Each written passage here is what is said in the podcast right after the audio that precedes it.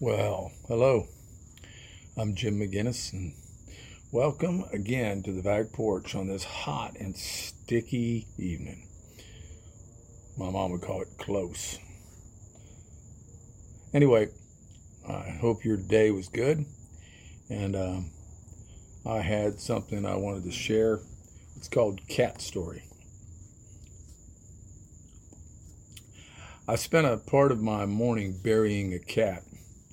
I found him lying behind the boat barn as if he was sleeping in on a humid summer day. Yeah, it made me sad, then angry, because I had become unexpectedly fond of that little creature. I'm not much for cats, but this little effer, as I like to call him, had grown on me. I suspect he lived in the woods beside the house.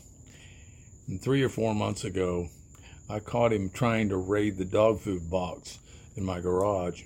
And after chasing him off several times, he seemed to become unafraid of me. And he would sit on the edge of the driveway and stare me down. And soon I found myself leaving him some food and water.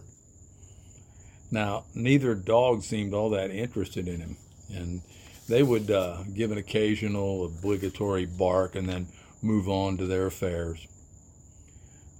My companion found all this rather bizarre, since she had heard me grumble often about that damn cat, and she was shocked to hear I was feeding him.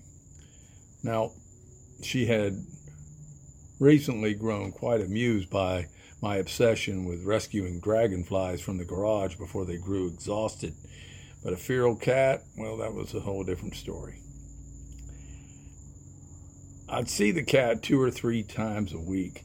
He and I would have these one sided conversations while I took out the garbage or put up the flag. He seemed to listen intently as I spoke, and I thought a few times about a name, but now that morning ritual's gone. So I dug a deep hole close to where I found him and placed some old bricks over him to protect his grave. Of course, his soul was elsewhere, as Harrison had reminded me. And as I finished up, I couldn't help but wonder what this black and white cat thought of humans. Not much, I bet. Cats act like they don't need us.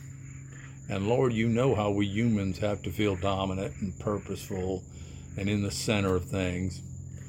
Cats don't seem to give a shit about that. And that irritates some of us. Our beloved dogs, now they soothe our egos, treating us better than we deserve. Cats now, I never spend much time trying to figure them out. But here I am, thinking at least about this one. Maybe this lonesome, hungry creature discovered he did need a human. And maybe he picked me for a short stay, anyhow. And maybe I discovered I was better off with a new friend myself. The Lakota believe that animals we've loved and lost will likely approach us again. And I wondered if perhaps I'd see that scruffy old cat once more. Maybe. Too much thought for one morning or evening for that matter. So, like the dogs, I turned to my affairs. Fair winds.